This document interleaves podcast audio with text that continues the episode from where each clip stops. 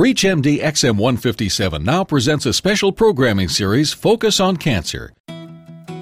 Translating knowledge from bedside to bench and back again is the holy grail for all medical professionals. Physician scientists are the transport vehicle. You're listening to ReachMD XM157, the channel for medical professionals. Welcome to the Clinicians Roundtable. I'm your host, attorney and Dr. Bruce Bloom, and with me today is Loren D. Walensky. MD, PhD, Assistant Professor of Pediatric Oncology at Harvard Medical School, and Medical Director of the Program of Cancer Chemical Biology at the Dana Farber Cancer Institute in Boston. Dr. Walensky is a physician scientist who cares for patients and has pioneered the application of a new chemical technology to develop what he calls stapled peptides to study and treat diseases caused by an imbalance in the natural death pathway. Dr. Walensky and I are discussing his choice to pursue a career in cancer research and clinical care. Dr. Walensky, welcome to ReachMD. Thanks for having me. So, what's life like for a physician scientist? How's your week split up? What clinical and non clinical obligations do you have? I would say that uh, life for a physician scientist is incredibly dynamic. Every day is different, and what comprises a given day is constantly in flux throughout the day. So sometimes it feels like you're training to be a master juggler, really. You know, you can be designing a critical experiment one moment, and then if your beeper goes off and your patient needs you, obviously the clinical responsibility trumps everything. But in general, I spend a good 85% of my time right now in the research laboratory. The clinical time is consolidated and spent as four to six weeks per year in two week blocks or four week blocks providing continuous care in the hospital setting, focused attention to patients on the pediatric oncology ward, for example, where I work at Children's Hospital Boston. And then approximately once a week caring for patients in the outpatient setting here at Dana Farber's Jimmy Fund Clinic. So, is it hard for you to get back into that clinical care mode when you're not doing it on a regular basis inpatient? You know, I would say it's almost an automatic toggle. I mean, we do both types of work so frequently that when you are in the clinical setting, you're the MD, and when you're in the research setting, you're thinking like a scientist. And so for me, it's really an automatic toggling back and forth. And I should say that, you know, the skills and approaches that you use in one arena absolutely cross over to the other. So, where did you earn your MD and your PhD, and which one did you do first? I trained at Johns Hopkins University School of Medicine in Baltimore. I was a member of their medical scientist training program, which is basically a federally funded program that awards tuition and stipend payments to selected students to receive both an MD and a PhD degree. How it works is that you typically do the first two years of medical school and then you break for the three to five years of PhD training, and then at the end you finish with approximately two years of in hospital clinical training. So the entire process for the MD PhD program ranges from roughly seven to nine years of schooling. And then did you go on to do an internship and a residency like a regular medical doctor? Absolutely. So then, you know, after that, you do an internship for a year, residency program for another two years. So it's kind of three years of residency training. And then I went on to do specialty training in the area of pediatric hematology oncology, and that's another four years. So, you know, all told, you've got seven years, or at least for me, it was seven years for the MD PhD schooling, then two years of residency, plus the four years of fellowship training, and it all adds up to a good 15, 16 years of training. Yeah, you're one year away from retirement when you get started on working. Uh, well, well, it, it's actually an important point because essentially all of your 20s and then half of your 30s is spent training and you really start going after your first job as a physician scientist in your mid 30s. So when did you know you were going to do both research and clinical care together? What was the triggering moment or person or event that got you started thinking that way? Well, I'd always planned on becoming a doctor. I was enormously influenced by my father who taught human anatomy at medical school at Rutgers for his career and I would come home and and there would be various uh, bones and models of the human body in the house and that would really stimulate my thoughts. I would ask my dad a lot of questions, and he would explain how a particular part of the body worked, and I absolutely love that. And then when I was a college student at Princeton, I worked in a laboratory for the first time, and my advisor there, Professor Ted Taylor, who's a renowned chemist, was involved in designing new types of chemotherapeutic agents and I just fell in love with the synthetic organic chemistry lab and ended up working in the laboratory whenever I had any free time during college and did a senior thesis there. And it was really there that I discovered a passion for chemistry research and its biological applications, and that did change my plans.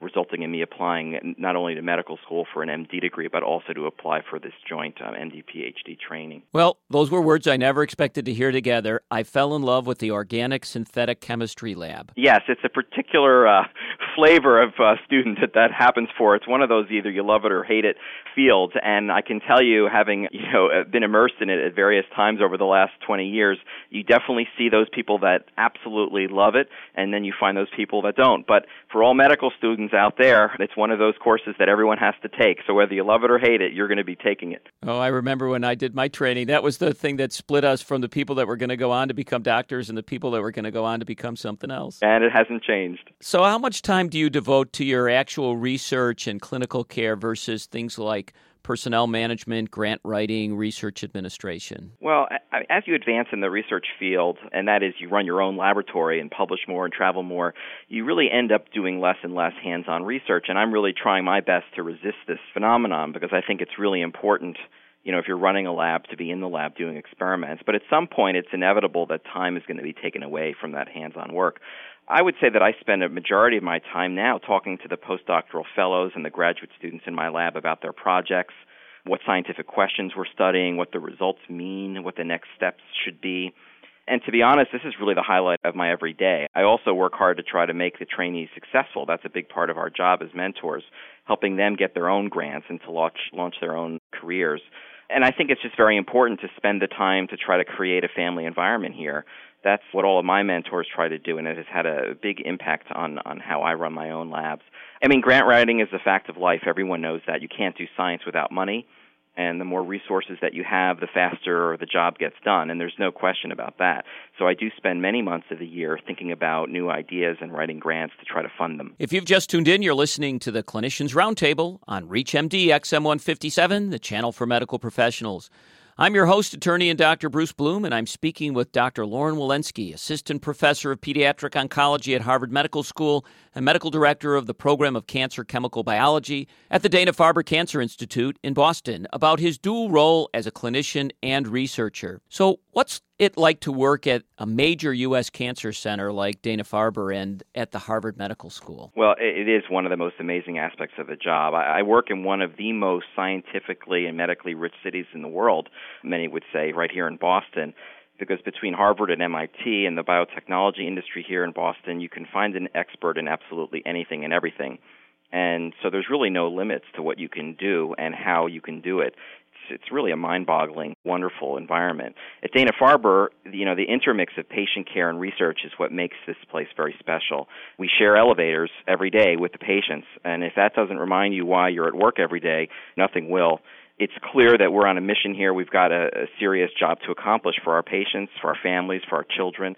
It's an amazing place to do research and to take care of patients. What would you say is the most challenging aspect of your dual work as a clinician and a researcher? Well, without a doubt, it's trying to maintain the balance, giving every aspect of the job its due attention. Uh, it, it's a juggling act for sure, and sometimes you can't always keep all the balls in the air that you want, and you you have to prioritize. And that's essentially what my job is when I go to the hospital and teach the residents. Every nurse on the floor could be calling you about a particular patient problem at any one time, and your job is to figure out who to see first. And it's very similar when you're running a research laboratory and taking care of patients uh, at the same time. You need to really prioritize and uh, focus on the things that have the deadlines first and the things that are the most important. Of course, the patient care when you're urgently needed as a physician really trumps everything. What would you say is the most fulfilling aspect of your dual work life? For me, it's really the personal contact that I have not only with the patients but with the people that I work with in the laboratory. I spend a lot of time in the laboratory speaking with the trainees about uh, scientific ideas, what the directions should be, hearing their new ideas, their new approaches, and that type of kind of mentor mentee relationship and all the time that's spent on really trying to solve very challenging problems is really a highlight for me. In the clinic, being able to work with patients that I've known for many, many years and their families and trying to address critical problems that they have both in the realm of diagnosing new cancers and treating cancers and even palliative care at the end of life. You know, these are the things that the personal connection with people and the children and their families that really makes coming to work so fulfilling. So, how many hours a week would you say you're involved in your work as a physician scientist? I think I stopped counting the number of hours. you know, typically my workday starts in the laboratory where I'll come in and I'll, you know, do what everyone does these days, check the email for urgent issues that need to be addressed, and then I immediately head into the laboratory to start working with the, the students and the postdocs and the, and the technicians to get experiments up and running and to talk about their designs. And then, for the most part, the entire day is spent doing these types of meetings, having collaborative discussions, perhaps giving a talk, teaching a class. The, the clinic time is usually focused on one day per week, and then when I'm in the hospital, it's usually a continuous two week block of time. And so, you know, each day is, is always different, and that's part of the kind of excitement and dynamism of, of this job. That you could start your day planning on it going one direction, and it might ebb and flow in a completely different way. And so, what you set out to accomplish may not happen until the next day, and instead you'll accomplish something else. And how do you balance your work life with your family life? That's another part of the juggling act. I have a wife who is also a, a physician scientist We've got three active boys at home, eight, six, and three years old. And, you know, we're committed, my wife and I, to eating dinners as a family, spending that quality time together at night and on the weekends. And you just need to become, I think, super efficient at work so you can get the job done at work and that gets you home so that you can provide the appropriate nurturing and family environment that's so important to having a family life. Fortunately, I live close to work. So if the kids have an assembly or a special activity at school, I can get there, participate, and then make it back to work to accomplish the tasks that are waiting for me here. And yeah, but I should say my wife and I are constantly assessing and reassessing these balances to make sure that everyone is getting their due and that no aspect of this sometimes very complicated life is maintained. So what do you think the impact is of physician scientists in the overall world of medical research and clinical care? It's a different breed. I mean, it's a combined lifestyle, it's a challenging lifestyle, but I think it really addresses the need and, and clearly this was the mission of the federal government when this program was designed was to get people in a position where they could bridge two different ways of doing things. I mean, clinicians see patients and diagnose and treat disease, and scientists that run laboratories think about new ideas and basic science problems and how to translate them now more than ever into a human benefit. So I think that they're actually quite symbiotic. I want to thank Dr. Loren Walensky, Assistant Professor of Pediatric Oncology at Harvard Medical School and the Medical Director of the Program of Cancer Chemical Biology at the Dana Farber Cancer Institute in Boston, for sharing his research insights with us. I'm attorney and Dr. Bruce Bloom, President and Chief Science Officer of Partnership for Cures, a nonprofit that drives cures to patients through repurposing drugs for new uses. You've been listening to the Clinicians Roundtable on ReachMD XM 157, the channel for medical professionals. We welcome your questions and comments. Please visit us at ReachMD.com, where you can find our new on demand and podcast features that will allow you access to our entire program library. And thank you for listening. Listen all month as ReachMD XM157, the channel for medical professionals, as we feature a special series, Focus on Cancer.